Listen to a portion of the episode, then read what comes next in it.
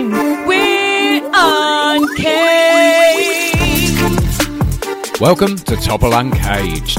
I'm Steve Topple and you're locked on to the U K's hottest politics and music podcast. Each week I bring you the rawest takes on the big stories making the news, always joined by a very special guest. Then I pleasure your mind, body and soul with the freshest, most banging international music going. Uncaged. Now I say love is lovely, war is ugly. If you see me with my steamer in my hand, it don't trouble me. Play by the flick of my wrist, you know all this is. Boys of the man called Firekin from up in Nile Banks scene. Ow. One draw for my brain. Hey man, I rush and we no snot, no cocaine. If you listen to this podcast ponder regular, you will know that I do not have run-of-the-mill musical guests on this show. I like to get the cream of the crop on in terms of people that, for me, experiment and are groundbreaking musically, lyrically, spiritually and culturally. That ranges from Protégé, who came on to discuss A Matter of Time, to my good good friend King Mass with his album Crown, to artists like Black Hero with the Immortal Stepper, and my guest on this week's podcast fits perfectly into that category. He has just released this absolutely stunning album, mind-blowing, I think is actually the word, album called New Wave. Um, it's absolutely fantastic. We're going to get into that, obviously, during this interview. But it really, really, really pushes the boundaries, both musically and lyrically. And my gosh, can this guy sing as well? He's absolutely fantastic. I'm really, really excited to speak to him because it's the kind of album I absolutely love. It's a pleasure to welcome to Topple Uncaged for the first time, Firekin. Firekin, thank you so much for coming on. I am actually really excited to speak to you because the album is fire. It's absolutely phenomenal. So thank you for coming yes, on. Yes, sir. Greetings and love. Give thanks. You know, thank you for having the eye on the program. You know, we do give thanks. It is my absolute, absolute pleasure. Let's get straight into New Wave. Um, I, I want to get into the sort of musical intricacies of it and the lyrical content in a bit. But yeah. it's, I mean, it's a really expansive project and it's extremely, extremely, it's top draw, top quality stuff, Firekin. It's, I mean, the songwriting Give is... Thanks. No, my pleasure. It's it's full of, the songwriting's full of light and shade. The production is really, really, really, really quality, which is sometimes missing from kind of um, the revival movement, but it's top quality production. The arrangements of both the instrumentals and the background vocals, and also your use of percussion throughout it. I have to note the use of percussion. The use of percussion is fantastic. Um, but the yeah. whole thing is an absolutely fantastically well-rounded project and so innovative as well. I mean, I mean, it, it was this album, New Wave, was it a long time in the making? How long from sort of start to finish did it take for New Wave to really come about? Well, New Wave has been four years in the making. Four years. You know, this is my second album. I dropped an album called Child of Denial in twenty fifteen, you know. So it was it was past due. We, I, I, I've been working on it ever since... Um, Starting at twenty sixteen, you know, we'll keep recording, recording and recording and, you know, experimenting in the lab, you know what I mean? Just creating sounds and fusing sounds and, and, you know, just seeing what the result or the outcome would be, you know what I mean? And it really manifested to the fullness in the last, what, three months? Because I had so many songs and everybody was like, yo, we, you need to drop a project now. And I'm like, yeah, I know, but I'm a perfectionist. So I take time and work and, and, and, and the stuff. And, you know, so sometimes it will take me a little longer than, you know, usual if if, if it's up to me because everything has to be perfect. You know what I mean? So it was a couple of idea of mine that I worked with on, on a couple of the um, songs. You know, people like Rattigan from Brixton Music Group and, you know, Island Stage, Susan, who pushed me and was like, yo, you need to drop it, drop the project, drop the project, it's fire. So I was thinking January, February, you know. And everybody keep, you know, pressing me, pressing me and pushing me to, yo, just release it this year, man, come on. And I said, you know what, why not? Because I already started working on a whole bunch of new songs and, and you know, it, it, it's some fire songs too. So, real talk, New Wave is really the growth you know, my my growth in music, my growth and journey, as, you know, one said, you know, that's what the New Wave is about, because now we really have a full overstanding of the industry. We have a full overstanding of music production. We have a full overstanding of marketing now, and, you know, targeting people and places and, and, and, and certain audiences and things. So we really grow, as opposed to maybe seven, eight years ago. I knew nothing that I know now. Nothing. I mean, like, the only thing I, I, I know what to do was write and record a song. So now for me to be, you know, into hands-on into production, playing instruments, creating my own beats, and, you know, to, to producing my own albums and stuff, and, and, you know, the sound that I'm bringing now is is is a way more mature sound than then, you know, because I did my my my homework, as Irene would say. You know, we're gonna learn from the masters, then we're gonna study what Bob them did, and, you know, the Peter Tosh them, and the from even in the eighties when we did the Daddy I Ride and the You Ride. And so we got to the foundation and we learned the grassroots right, and now we put we put in all of that energy into this New Wave project. And New Wave is not only just the growth, is is you know, is what is to come after as well. You know what I mean? I'll tell you what, it's interesting you say that you, you feel it's it's representing your growth, because it is quite noticeable, because I listened to Child of yeah. Denial um, before yeah. interviewing you. And don't get me wrong, it's a great album. It's it's very much, um, yes. it, again, it's experimental in terms of especially arrangement and the use of percussion. But you can hear the the increase in production quality, and the increase yes. in, um, in also in your songwriting has come on as well. It, it It, yeah, it's it's very noticeable to see that you have grown in the past four years since releasing Child of the Nile to now releasing New Wave. So yeah, yeah, yeah. I, yes, I, no, I hear you on that. Yes, yeah. Dapper. Yes. So that is the key. You know, that is the, the whole concept behind it. You know what I mean? No, I mean, it's that's absolutely, like I say, it's fascinating to listen to that. Well, the, as I said in the introduction, the thing that drew me immediately to New Wave um, was that it is so, so, so diverse musically. I'm, I, I love uh, artists which really, as I said, push the boundaries of music. Mm-hmm. And you do this on New Wave in absolute droves. I mean, just to take a few yes, tracks, sir. just to sort of talk the listener through some of the tracks. So, for example, you've got Steam, which is very much kind of um, it's got a bit new wave reggae sort of, but very dubby yeah. in in its yeah. sensibilities, with this bass on a sort of fairly rapid lick, mm-hmm. um, and then you've got a great horn section which answer your vocals. There's a great interplay mm-hmm. between the horns and your voice. You then mix it up completely um, with Children of Farai, with with Kabaka, Kabaka Pyramid. Yeah. Um, it's yeah. kind of it's hip hop, um, but then it's kind of I feel. It's kind of almost African sort of soul as well in some respects. Um, you've, yeah, it's, it's a fuse of reggae, yeah. hip hop, and, and, and you know the the Nile Banks sound. You know that is exact. That is exactly African what it is. drumming. Yeah, yeah, yeah, yeah. I got that completely. Um, and you, yeah, the fuse, you hit, the fuse, fusion, exactly. Because yeah, you hear the hip hop with the kind of the main sort of drum arrangements, with the sort of snare going yeah. on, the hi hat going on, but then there's you get the, that African African feeling as well. It's, I love it. It's absolutely fantastic. Con- you then go Concrete Jungle, which for me, now don't take this the wrong way, um, mm-hmm. don't take this the wrong way, but for me, it was kind of very much, it was almost ambient hip-hop R and B, and it put me in mind of the kind of Toronto sound which the likes of Drake sort of put into the mainstream. It's kind of that yeah, ambient yeah. kind of borderline hip-hop, borderline R and B, but it's, it's an absolutely fantastic song, and I want to touch on the lyrical content of it later on in this interview, um, but that yeah. was very interesting. Only for New is just pure neo-soul for me, but what you've done so cleverly with it, I, and I love this, you've got the keys sort of the keys are playing sort of a real sort of R and B kind of slash bluesy mm-hmm. kind of improv going on,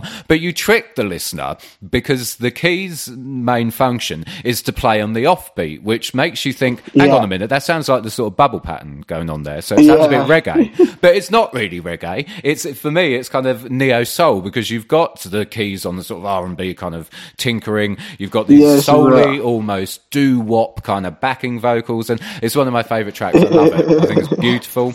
Then you take yeah, it a step, right. you take it a step further then, um, and you go to Smiling, which it kind of mixes again. It's like Children of Far Eye. It kind of mixes elements of R and B with sort of some traditional, almost Afrobeat, I suppose, especially in the percussive mm. arrangements. Um, mm-hmm. with they, they sort of play on the sort of quarter beat, on the offbeat. Very, very fascinating. You wind it all nicely together. And then you end up, just to take it even a step further, Firekin, you end up with Protection, which again is one of my favorite tracks. It's kind of this yeah. it's this grimy kind of neo soul in terms of that you've used a sort of distortion technique throughout, which almost puts mm-hmm. in mind of trap. Um yeah you know yeah. there's, there's a, the way trap sort of distorts the eight oh eight, and um the, it has that very distinctive sound. So the, the way you use distortion is extremely clever in it, and it, it kind of takes it from sort of, for me, neo soul to a sort of yes. completely different level. And the, the whole album is just like that. It's it's just this wonderful mix of all different genres, all different use of musical arrangements, different use of backing vocals. Um, yes. it, it, it's just fascinating. I love it, love listening to it. It's absolutely fascinating um, to sort of immerse yourself in it and take it all in. And really, really, you hear new things every time you listen to it. It's, I've, I've, it's third listening I'm on now, and it's, it's still I'm still spotting different things. It's absolutely fantastic. I'm just going to take a breath at this point. so, so this mixing up of genres, Firekin, and this kind of almost, because it is experimental, a lot of it. Where does this come yes, from? That. Is this is this reflective of your own taste in music? Has it come through your own musical journey, or is is sort of the mashing up of genres and styles? Is it a case of you do that depending on the subject matter of the track? What is it? Where where does this diversity and experimentation come from with you? Well, it comes from, as as as I said um, in an interview that I did yesterday, right? It it flowed from, it's really a mixture of both, right? Because coming up as a youth, when I was growing up, I was listening to a wide um, variety of music. Like the household that I was in, you know, even if I leave from the household that I grew up in to a family member's household, they still love to play music. So you have like from the old school reggae to the old school rock and roll, from the old school R and B soul type vibe, from the old school, everything old school growing up, you know, we we we we, we grasp to the music, and we study them, we learn them, we sing them, no matter who sing it, even if it's a Elvis Presley, you know what I mean? So We, we grew up learning that wide variety of music, and I was very much a dancehall and, and, and roots reggae fan from ever since a child, and also a lover of R and B soul music. You know, so we grew up, I sing a lot of soul music and I sing a lot of reggae songs. You know what I mean? And yeah, the diversity came from that.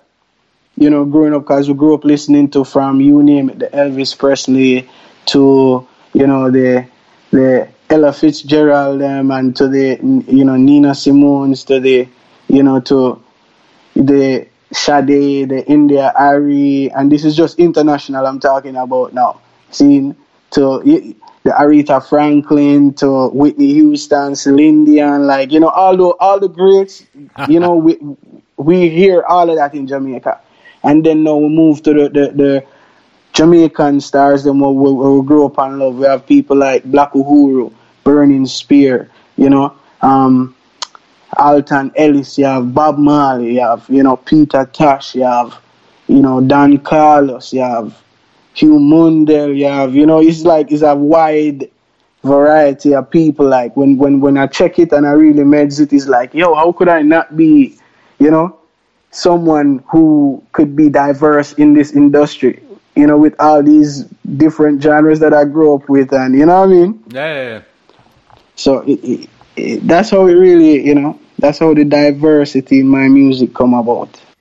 And you can do, you can hear it, and especially you can really hear the soul influences both in, in your arrangement and the selection mm-hmm. of instruments, and, and also your voice, because your voice is fantastic as well. It's it's extremely extremely versatile throughout the album. You thanks. I mean, thanks. No, my pleasure. On on for example, Only for You, you flip between a sort of tenor range, and then you go up into the falsetto, and you do it's brilliant. You do it across. You flip between your two ranges across these really intricate riffs where you're literally um, going from note to note between the tenor and falsetto yes, ranges. Extremely complex yes, to do, um, but you do it effortlessly. And then um, on Children of Farai, you flip between a baritone and a falsetto, like lower range, yes, and straight up into the falsetto. And then you've got these mad sing-jay skills on, on tracks like Lyrical Dawn, where you use very intricate rhyming patterns. You you mix it up, and again, it's it's a mark of sort of good sing-jay and good rapping, where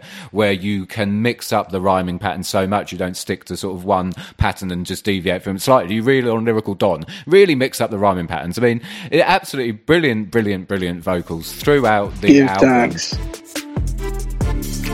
Go on, go and grab yourself a drink, go and use the toilet, because me and Firekin will be back in a, just a few seconds with some more chat. Did you know from a young age that you had this talent for both singing and um, and sing-jaying and rapping? Did you was it always something you did? Was singing the first thing that sort of started for you? Well, the first thing that really started for me was DJing, because at what nine years of age, nine, I you know, yeah, nine. I I, I can remember vividly, like nine, and my elder brother, like I used to be around him every evening, you know, so because he's also an artist. He sings, he D Js, he raps, you know, he, he, he, he play instrument and stuff. So it was a joy sometimes in the evenings after I finished playing football, you know, fresh up, go and look for my brother up the street and just chill with him and watch him vibe and do him thing, you know. And one day he said to me, yo, um, let me teach you how to do this, Henry. And he taught me how to write the music. And, you know, ever since then, I've been writing and DJing. So DJing was the first thing that I did, you know. Hardcore type of DJing, to, to be honest. Like, you know, I wouldn't want to D J some of them songs right now. But, yeah, we started out DJing, and, you know, after a while, I realized my, my, my, my gift in singing at the age of twelve. So it wasn't not too long after, you know, we realized uh, I could sing as well. How d- how did that then sort of develop into you becoming a recording artist? What was your journey from, so you were DJing at nine, that's, DJing at nine, that's yeah. just like mad. Um, DJing at nine, realising at twelve you could sing. How how did your musical sort of journey then progress to, to get you to this point, I suppose, with with New Wave and in twenty nineteen? What was What was that journey? What happened? Well, the journey started at, you know, I could say pro- uh, professionally it started in two thousand five, you know, and um, before that I was going to recording studios and recording demos and, you know, performing on stages still, but professionally, like, you know, songs all over the airwaves and you on some big shows with, you know, big artists and thing. two thousand five was, you know, the real um, step to music, you know. And I remember vividly, because I was a little, me and my brethren, then we used to hang out and, you know, we do a little dancing and, you know, we was a group, you know. We used to dance as a group and thing. We called ourselves the Hotter Fire Crew. Okay.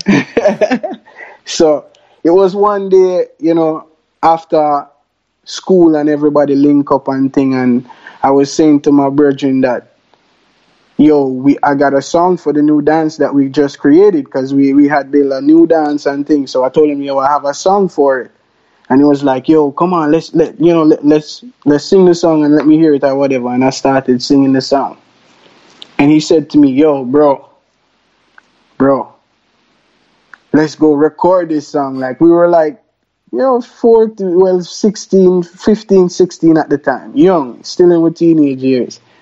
And he was like, yo, let's go find a studio and record this. And me, I said, but we don't know no studio like where we're going to get a studio to go to right now that's going to, you know, take us serious.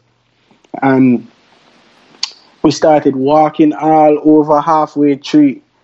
So my career started, my musical journey started in the streets of Kingston, you know, from a place called Mullines Road, Casha Park.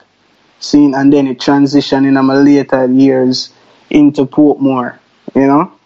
And so here we are, continue the story, walking through half the trees, stopping at every studio.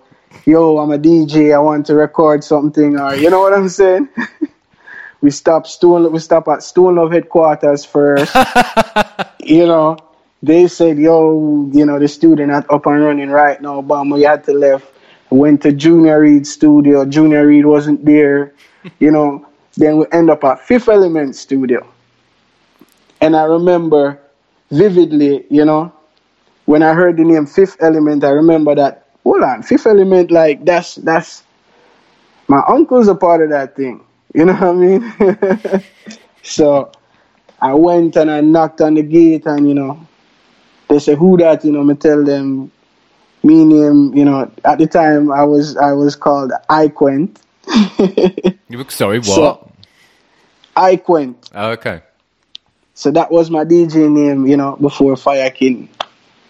And, you know, we started, like, he let me in and, you know, we start reasoning and stuff. And he said to me, like, yo, what kind of music you do? As a matter of fact, he said, D J for me. And I, you know, started to D J at one of the cultural songs because I stepped into the yard and I saw that it was be Rasta man, you know. And, you know, them still, them the two, like, you know, the the violent songs and stuff like that. So we start D J Freeman thing and he must say, yeah, it sound bad. What, what type of other tune you do? Me say, me do all type of song. Him say, you can't do all type of song around here, say, no. Him say, reggae, we do right here, so. We do reggae here, so. And I'm like, all right, cool. So that was my challenge, though, to be honest with you. Because, you know, as a D J, I'm like, wow. Oh, me I go, like, literally sing because these people make one-drop beats. It's not even like they make dancehall and you can sing some cultural song on it, you know? Yeah. They make one-drop roots reggae, so it's something to, to challenge me at the time. But I was young, I was fresh and, you know, fit enough to take the task on. And, you know, I did my necessary research, start writing, start singing because I usually sing from before, you know what I'm saying? So that's when I started to fuse my, the two sounds. two thousand five, we start fuse the dancehall, um, the D J vocal, and, and the singing thing together. And ever since then, bro, that's that's just, it's just been. I just be evolving and evolving and evolving and evolving and evolving. Like I have some new songs right now. Like if you think New Wave is. So I'm laughing because I'm like, we, you've got new, more new music already. Yeah, I do. I tell you. It's mad. I stay working and I spend like, if it's twenty-four hours out of the day, mostly probably eighteen hours out of the day is in the studio for me. I don't even sleep the full eight hours, you know? so, so sorry, you were saying if I thought New Wave was experimental, then what you've got coming up is going to blow my mind. Is that what you're? Is that what you're getting at? Yeah, I'm telling you, what's coming up is going to be fire. You know, I'm already working on the next project as we speak. I have five songs already, so that's almost an album. That's halfway through an album already. That you is know? About halfway, yeah, yeah, yeah. I, well, I can't wait to hear that. Bloody hell, I, I need to sit down, I think. I mean, we're always still ten step ahead of the game, uh, no? That, but that's the trick, isn't it? Exactly so, exactly so. You, um... Uh, You, you. So uh, I have to say as well. I love. I love. I have this vision in my head because I know Rory, and I have this vision in my head of you going knocking at Stone Love Studios. I think. That's just, yeah. I think it's just brilliant, brilliant, brilliant. brilliant. Yeah, man. I went there, man. I tell you, that's how the whole thing started for me professionally. That is absolutely great. I, I wonder. Um, I, I want to get a bit serious now, actually, because um, looking at your uh, your kind of back catalogue and, and everything you do, um, mm-hmm. I want to get a bit into sort of the subject matter you talk about, because I, I think it's very, very, very important what the matters you discuss and the sort of influence you have. Um, it, it, you can't escape the fact that, I mean, c- quite obviously on Child of Denial, but moreover on New Wave, um, that Africa features very, very, very prominently. Prominently, um, I mean, as I said mm-hmm. earlier, you can hear it in the arrangements yeah. and specifically your choices of percussion. Um, yeah. The subject matter, again, Africa is also very prominent throughout New Wave. I mean, is is it, would you say, is your biggest source of sort of spiritual and cultural inspiration and influence? Is the motherland that to you? Is that is that yes. your biggest yes. source? Yes, definitely. It is one of the main sources, and you know, because I must be honest, if I wasn't connected to Africa through Rastafari or the journey of Rastafari, you know, I don't think, and, and it, it, it comes hand in hand. It's like you say Rastafari, you say Africa, and once you say that, you, you, you get tuned into the culture, you see how powerful we are, how spiritual as a people we are, you see, you know, We are the we are the Bible peoples. We are, you know, you, you see so many um, strength within that. You know what I'm saying? And and yet there is so many of us out here in the world that is lost and, and, and, and you know, not knowing our worth, or, you know, not knowing how powerful we are or how spiritually deep we are if we just tap into that energy. You know what I'm saying? So Africa for me is the main source of my music, because if me I watch a documentary it's about Africa. You know what I'm saying? If me I watch, you know, any little thing me I do, more want to know what's happening in the motherland, because I remember as a teen, my first time I read I read a book on, on Rastafari, I was I was fifteen in high school. And ever since then I stopped eating meat, I stopped, you know, a whole bunch of things, and I felt like a new person. You know, I felt like, yo, I, I have a purpose now, you know. Excuse me, I have a aim. I know what I want. I know what I'm about. You know what I'm saying? Before that, I was dancing, playing football. I was hanging around with the, the dudes on the corner with the straps. I was smoking marijuana, tobacco, you know. So after that, now, I I really felt an, an, an, an, an, an awakening. So my true calling was music then, and I stopped playing football, you know, and, and football was really like the main thing to me too as well. But the calling, it felt so, like it felt like, yo, you have to answer to this and make this move ASAP. You can't itch. You can't, you know what I'm saying? So I stopped doing football. I stopped going to high school as well. I just stopped. And just went straight into the studio, and you know, we started recording. And as me tell you, the spiritual awakening, it really came from the journey of Rastafari, and that's how me get the knowledge of many of the things that I know now. You know, Mama Africa, you know, the mind, how powerful the mind is. You know, spirituality. You know, I mean, even up to other religious, you know, stuff that I didn't know before. You know what I'm saying? So Africa is really influ- influential to my music, because that's where I personally envision the kingdom, you know? No, absolutely. I'm, I'm, I'm, I mean, I'm always fascinated, but I'm particularly interested with you. I mean, I, I have so many acts come on this podcast um, who are Rastafari, um, and who even to the likes of I had um, I had Bay C um, from Tog mm-hmm. on at the start of the year, sort of, you know, bassy, Tog is deep, bassy voice, um, really well-known yeah. dancehall artist, but who dropped Holy Temple last year, which was absolutely kind of out of the blue almost. He's flipped from yeah. doing commercial dancehall to suddenly dropping this heavily spiritual track, um, yeah. which was sort of embedded in roots and hip-hop, and then you had the sort of last section, was which was heavily, heavily sort of African mm-hmm. in its its culture and in its arrangement. And he kind of dropped this out of nowhere. And, and I, I asked him a similar question. I mean, what what is it about Rastafari which suddenly gives you this this calling, if you like? What mm-hmm. what, what is it for you which which which did that? What what is it about Rastafari? Well, I, I personally can say is the principle and the humility and how humble this man is, you know, and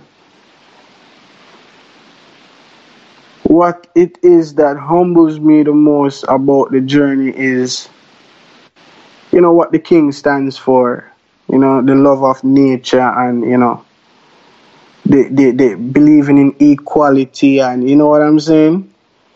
You know, and, and, and just... in daily, in daily activities, you know, it's all about, you know, progressing and, and, and, and growing and, you know, wanting to see people to be one, you know. I mean, to me, Rastafari really draw me closer to spirituality, you know, and, and you know, as, at one time I was like a dark person, like, you know, the least of the thing I could get angry and, you know what I'm saying? Mm. And ever since I tapped into the journey of Rastafari and start holy meditation and, and thing, you know, you, you find say more calmer, you start even blaze the herb more, so, you, you know, your meditation, it, it's more relaxing now, you know. And then you see things clearer.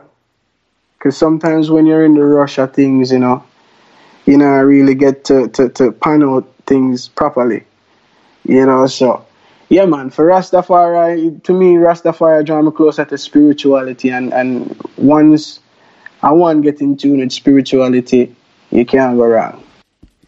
No, absolutely. No, I think it's an excellent summing up. I'm, I'm always interested to sort of hear people's people's own personal journeys, and, and what what what I get Rastafari also does for you as well, as you said, sort of the humility, um, and mm-hmm. also the, the equality, the principles, yeah. and yeah, it's the principles, and that always shines through um, with music that comes from people who who follow and and believe and who are spiritually on on that level, and it shines through in your album because it's it. It's an extremely, extremely, extremely conscious piece of work.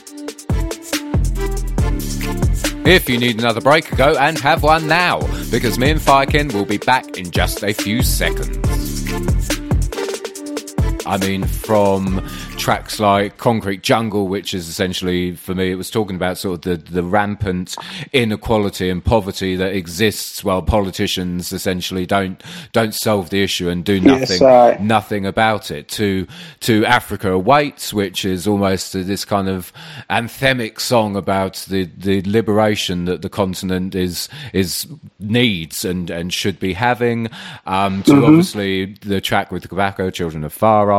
Um, there's lots of tracks about the herb on there and ganja, um, but and the whole the whole piece is very spiritual and very, very conscious. I mean, is is that level of songwriting and level of lyrical composition where there is always a, a message and always a point and always a, I suppose, a greater, greater good to the music. Is that what's always at the forefront of your mind when when you sit down to to write a track? Is, is it the message and and the sort of the wider the wider point you want to get across? Is is that always the most important thing?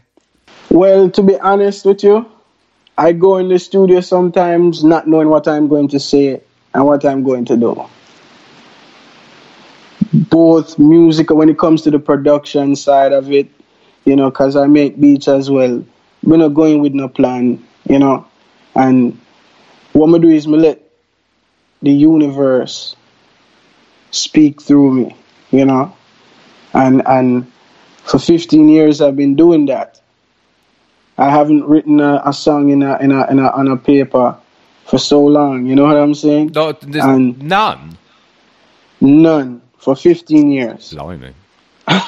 Sorry. Wow. So, I I had Lee. Um, who was it? I think I said I had Leela Ike on a few weeks ago, and she was like, "Yeah, yeah I, I just I go into the studio and record the tracks just sort of off the cuff a lot of the time." But I did, you, that's amazing. Sorry, carry on. I was just I, again excited, but carry on with what you're saying. Sorry.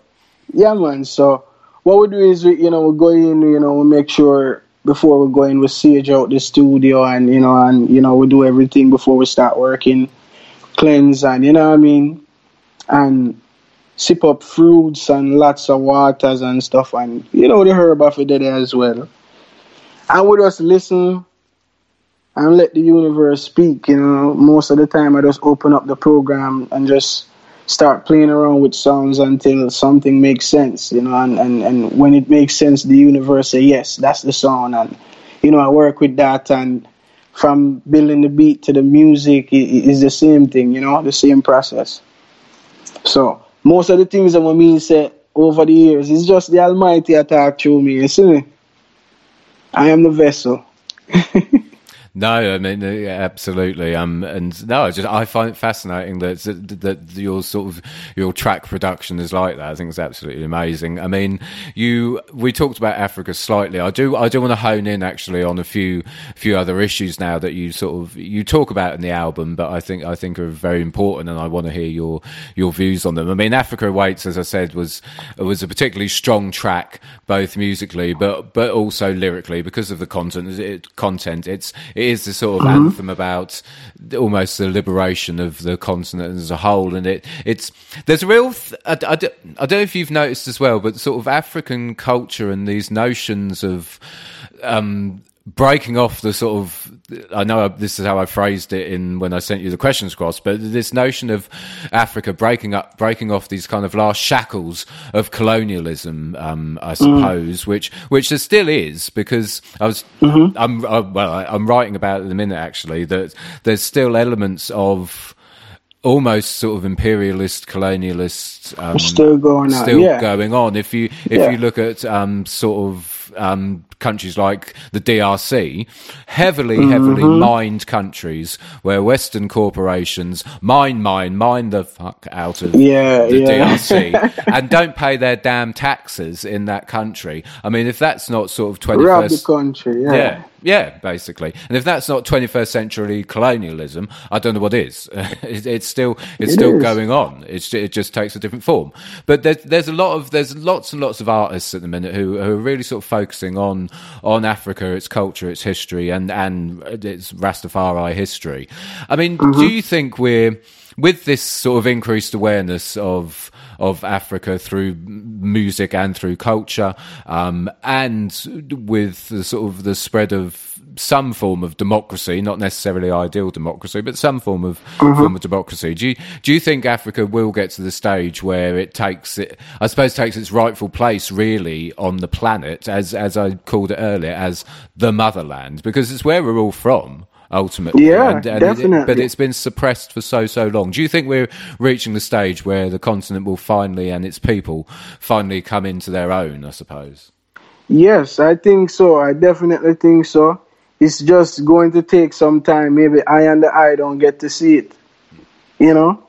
But it will. It is definitely getting down to that that that you know, secondment at the at the at the, at the cup of tea. So.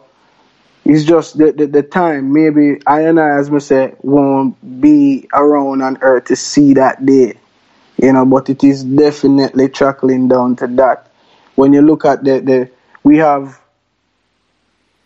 we have so many wealthy people there really and truly now where, you know, can invest back into the country and, you know what I mean, and they, they, they are, all we need is, is really and truly, us over here in the Western world, take pack up and go over there with all of the knowledge that we learn over here, so, and build it up. And to be honest, if we do that, it's going to speed up the process. You know? So, it is getting to that point, man, where it is it is already recognized as the motherland right now, to be honest. But some people, you know, system set and, you know, they might make it look impoverished and, you know, like everyone have certain spots and places that is, you know, filtered with that type of um, setting and people, because I was shocked. I remember going to D C for the first time, you know, and this is Washington D C, I mean, I expect to see this this is the the big, you know, mm. where the, the the nice White House is,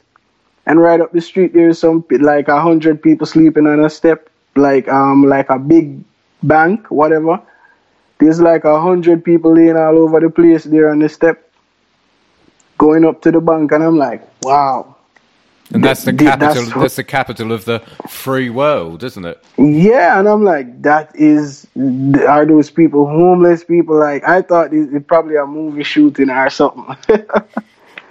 So that was my first time experiencing that, so I was like wowed by it. But as me say, if if we as Africans over here, so in this side of the world, seeing, get our knowledge, what we learn, and our experience, what we have here, take it back to the motherland, build and grow with the country, and, you know, we will definitely get to the point where, you know, we are going to be the power country in the world. yeah, yeah. Chil- and we have yeah. to be respected, you know?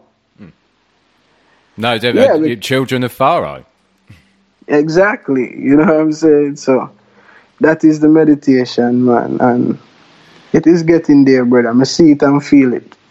Yeah, no, I th- I, th- I think so. I think it's. I mean, you still see, you still see sort of Western corporate interference. They're still trying to pull the strings, if you like, over there in many respects. But I, I, th- mm-hmm. I think it is. I think it is improving. I mean, you touched, you touched on what you witnessed in D C um, with what was sounds like homelessness. Mm-hmm. Um, I mean, it's it's really weird times we live in, isn't it? I mean, you have kind of you're, very. You're in you're in um, you're in the U S. I'm over here in mm-hmm. the U K. Um, you have Donald Trump. I have Boris Johnson. Um, and it's it's very strange and kind of kind of unsettling and and troubling times. I very, think at the minute, it's very. I, I ask a lot of guests this because I'm always interested to, to sort of hear their take on it, really. But it, it almost mm. feels like, in some respects, we are regressing. That things things are going back when sort of two of the most I don't. They're not powerful, not powerful countries. Two of the most, I suppose, um, arrogantly powerful in terms yeah. of that they, the U S and the U K think they, they are the sort of world's world police and spreaders of democracy. Yeah. Um, when, but when we're governed by two men who are who are extremely actually dangerous people. Um, I mean, how? What's your sort of summing up of life and humanity as it is at the moment? And are you hopeful that things are going to get better? Because we're, in many respects, we are in a pretty dire place as a species at present, with climate change, with the state of politics, with rising inequality. I mean, do you, do you think there is hope for us still? And there's hope on the horizon. Are you hopeful things will get better? Bro, I can hope. I'm hopeful things will get better. I hope it will get better, you know. That's all I can say, because if you really look, as you say, it's regressing.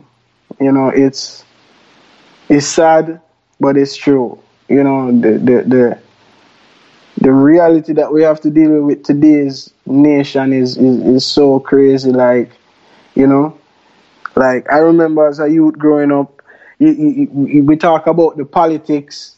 And, you know, it, it even boils, it comes down to even the food that we're eating now. You know, it comes down to the air we're breathing. It comes down to, you know, a whole heap of things. And, and I don't know if it's going to get better. All I do, I hope it get better. You know, and, and we have to just teach our younger kids the right stuff to eat, the right, you know what I mean? Uh, or, I don't know, bro. It's, it's, it seems, it's looking... It's looking very steep, bro. No, it is, and you're right what you say about everything, actually, especially with regards to food and the air that we breathe. I mean, I always think kind of the world in twenty nineteen, it's almost like the sort of science fiction films that Hollywood churned yes. out in the nineteen eighties. It's kind of like this dystopian future yes, where we're able to talk and you can see my face from across the Atlantic Ocean, but yet yes, also bro. they'll be they'll be taxing us for like air soon if we're not careful, and and Exactly. The climate's worsening, and we're eating, we're eating this absolutely awful, terrible food is forced upon us, mass globalized yes, food bro. production, and it's like it's everything that science fiction said, sort of, it, last century is all coming true, and it, it's very. Um, yep. there's not many chinks of light, but the, the chinks of light that there are are growing a lot stronger. And it is, it is, it's people like you and people uh, around the the revival movement, but in many pockets of music and the mm-hmm. arts generally, which are kind of those chinks of life light. And I think also the age of the internet, there's a real um, awakening of awareness now as well. There are yeah. lots more people who are aware. They may still be small in number compared to the global population, but a lot more True. people are aware of how wrong things are and, and what we need to do. And I think, I think, um, I'm kind of with you. I don't know.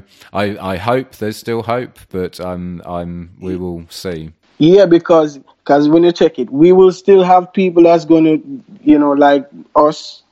We are going to still have people like us who's going to be like, yo, let's tap into that energy. Let's tap into spirituality. Let's tap into, you know, a lot of these things and, and trying not to let the cyber world get the best of us, or, you know what I mean, the the fancy dolly-looking type of things that they're doing to them, the females doing to themselves out there, are, you know what I'm saying? Yeah, yeah. And there's going to be a few of us who, as you say, you call it the chinks lights, right?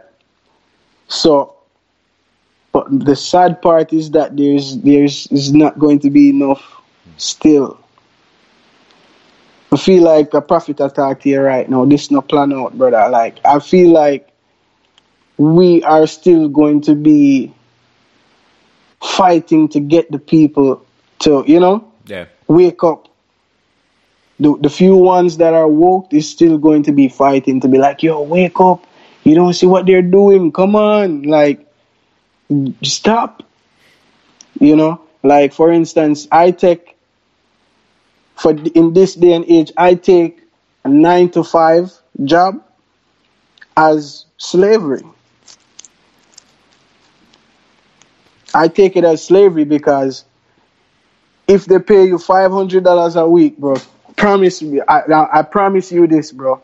If they pay you five hundred dollars a week, the, the the work that you did is worth maybe like a thousand to fifteen or even two thousand. Exactly. So it's like, it's, it's crazy that the, the, the, the way how they do their maths is just not adding up to me, you know what I'm saying? Because it's just crazy, like we're still in that, that type of slavery days um, mentality, like, because, oh, I don't, if I don't go to work and, you know, I can't do this, I can't do that. All right, how about going to work for a month, save up all that pay, and start your own business? How, you know, how, how about doing that? And tapping into your yoga classes and your meditations and stuff. So I'm just sitting here frantically nodding throughout this. Um, like, yes, yes, yes. And you're right. It is. It's corporate slavery at the end of the day is what yeah, it man. is. This is your last break chance. Go and grab a drink or anything else you choose to do to relax, because me and Firekin will be finishing up this interview in just a bit.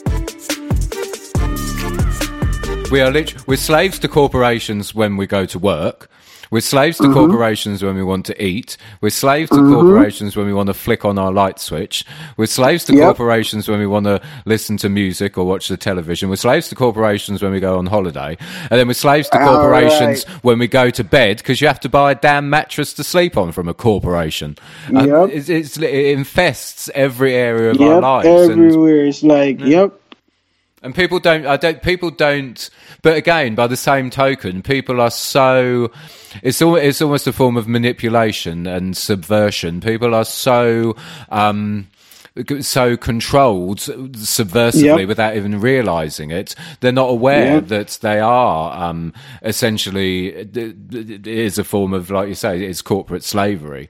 They're not even aware it's going on. They're, they're not tuned into the fact that literally their lives are there to All serve right. the vested interests of a few small people, and then you die and have pay. Then you die, and you have to pay to have your body buried in the ground as well. Exactly. Anyway. Water that's running freely, they, they, you have to pay for that too. Yeah, you know? That as well. But all right, example. Let me tell you one example that I experienced. I think this was a year ago in Manhattan, right? I went there. We was I was trying to get a new camera, you know, because I'm into the video production thing as well. So looking for a new camera in New York City. Um, stepped out of the cab. I'll never forget this in Manhattan. Everybody was like a zombie. Like, that's how I felt looking at, I, I was looking at every single body, even on the, even in the car. I see people on their phone, bro. Everybody head is down in the phone and literally like walking like straight across the street. And like, I'm like, what? Like, man, look at everybody and say, no, sir. It's true. This can't right. Everybody head is down in the phone. I felt like, like, like you know, like when you tap out of the, the for them, for them dimension, and it's like you, you're from a next dimension mm-hmm. watching them. It just look weird. I said, Janu. And that image just sums it up, literally. As you say, it's like it's like zombies. It's the same in London, where I am. It's exactly the same in London. And I, because I grew up, I'm um, in the country, and this is the first time mm-hmm. I've properly lived in London um, in my entire life. I've been mm-hmm. here for three years now. London is exactly the same. It's literally, it's it, again, it's back to sort of dystopian science fiction. But you're right. It's literally people. People are zombies, and and also we've become very. The the sort of the system um, which and, and the system in the world it creates, which is in the context of Rastafari's Babylon, it's it's almost um, it's it, it's designed to make us this way as well. We're we're slowly having any sense of yes. we're having any sense of community, any sense of sort of a collectivism as a species. It kind of yes. is being eroded away, and we're becoming all consumed with individuality and self, yep. and and the focus is on you and what you want and how you feel and make yourself better and and um, your own journey and your own aspirations and self, self, self, self, self, self, self, self. Um, and it, it, it, that is creeping, and you and you literally do see it, and the sort of pinnacle and the the the most um, basic. Um, manifestation of that is, yep. as you say, when you go to cities like Manhattan or go to cities like London, and literally people are walking around, staring at their phones, not talking yep. to each other, not saying hello to each yep. other, even though we're all the same species and we all live on the yep. same planet, and yet we're all so tunnel visioned into our own worlds now. It's it's quite staggering when you take a step back and really think about it. It's it's, yes, it's unbelievable. Very unbelievable. I agree, man.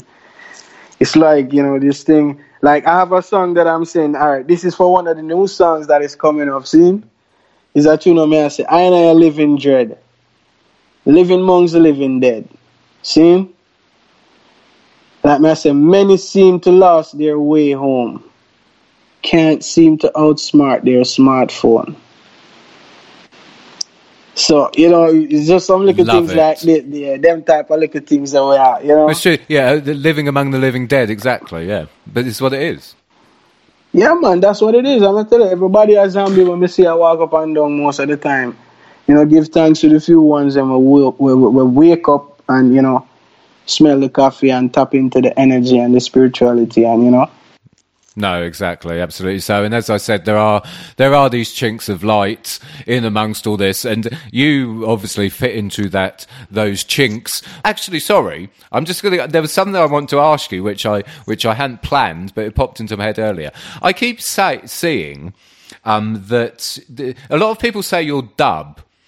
Which I kind of, um, I've seen it written a lot about you that you're dub, and I do kind of, I see what they're saying because the, sort of, there's elements of dub, there's elements of dub throughout the music that you do. Yeah. It, there's a lot of, especially the use of synths, um, and yeah. again some of the arrangements. But I think I thought that was really simplistic. Every time I see that written about you, I don't, I, I don't think that's fair on you, Firekin. What do you do? You mind being called sort of dub?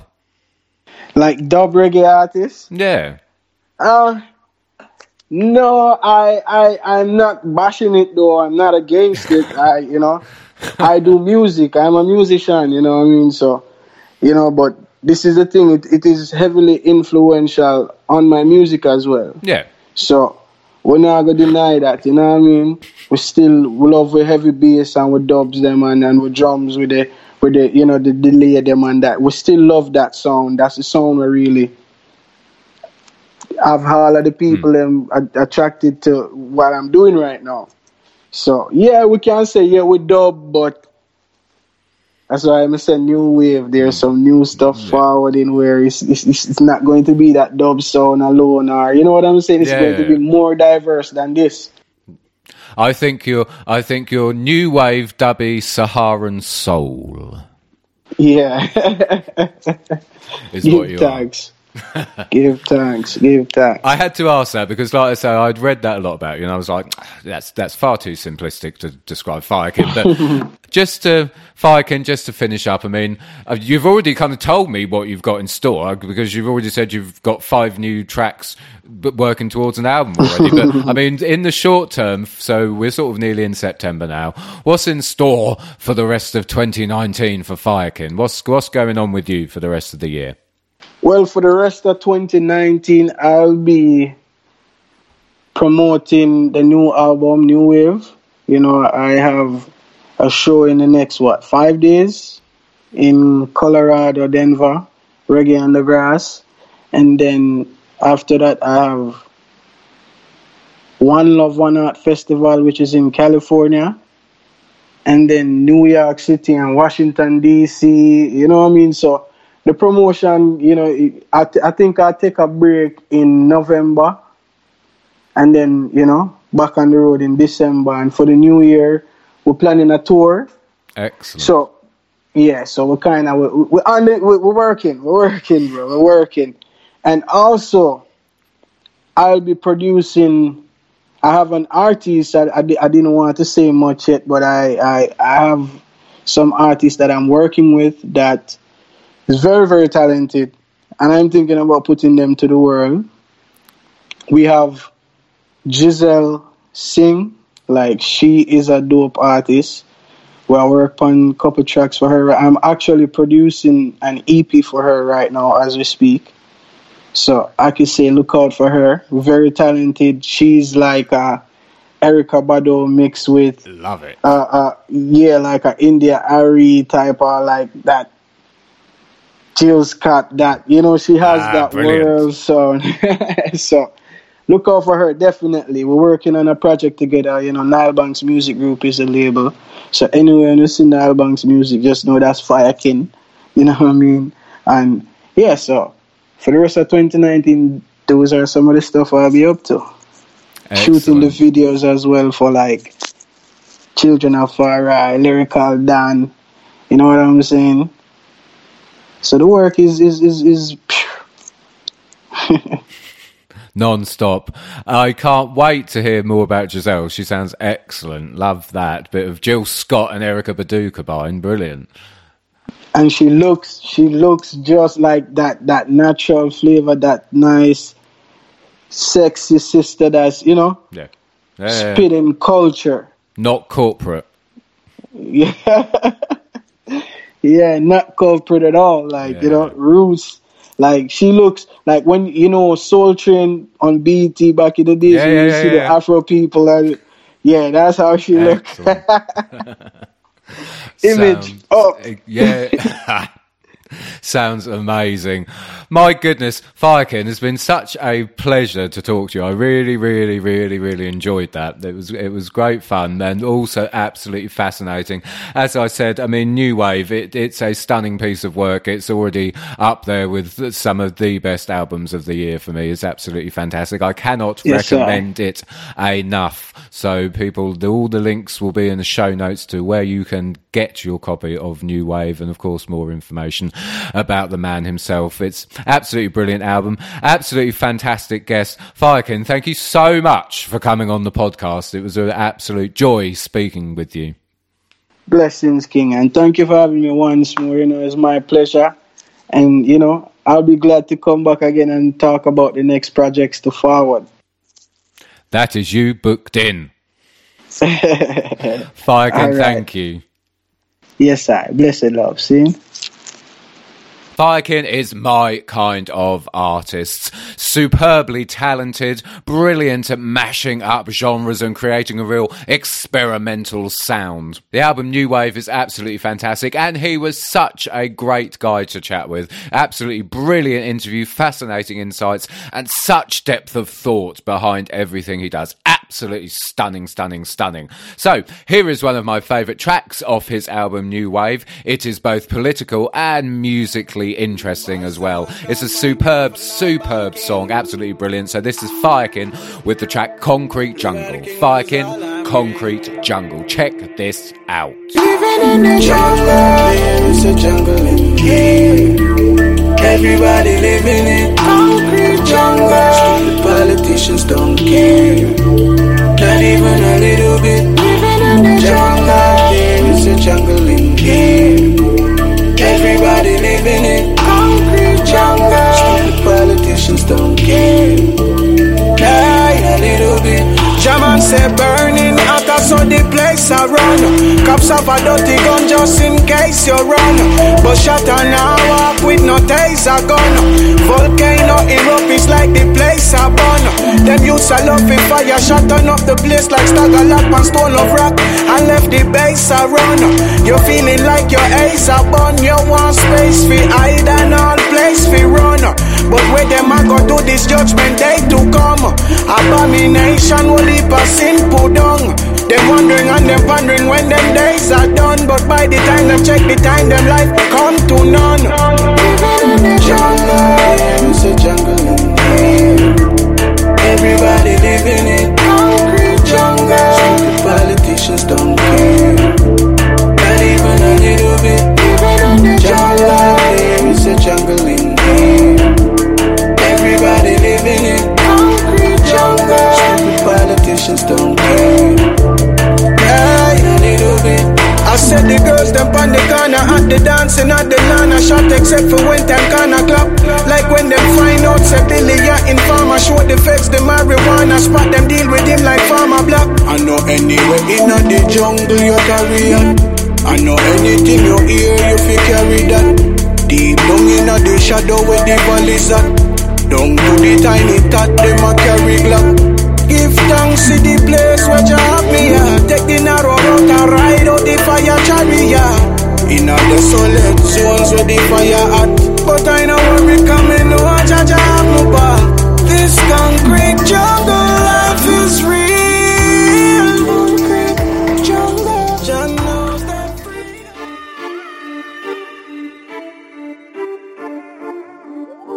And that is it. This very special episode of Topple Uncaged is done. I'd like to thank my fantastic guest, incredible Firekin. Follow him on Twitter, it's at Firekin Music. As always, behind the scenes, thanks to the love of my life, the gorgeous Nicola Jeffrey. Follow her on Twitter, it's at Nicola C. Jeffrey. My man behind the booth, Sandra Jeanette at Pause. Follow him on Twitter, it's at Pause with Daisy Radio. And my in-house singer, it's Ray Star Music. Follow her on Twitter, it's at Ray underscore star one one three. Thank you to the Canary for uncaging me. I will see you again soon. Uncaged.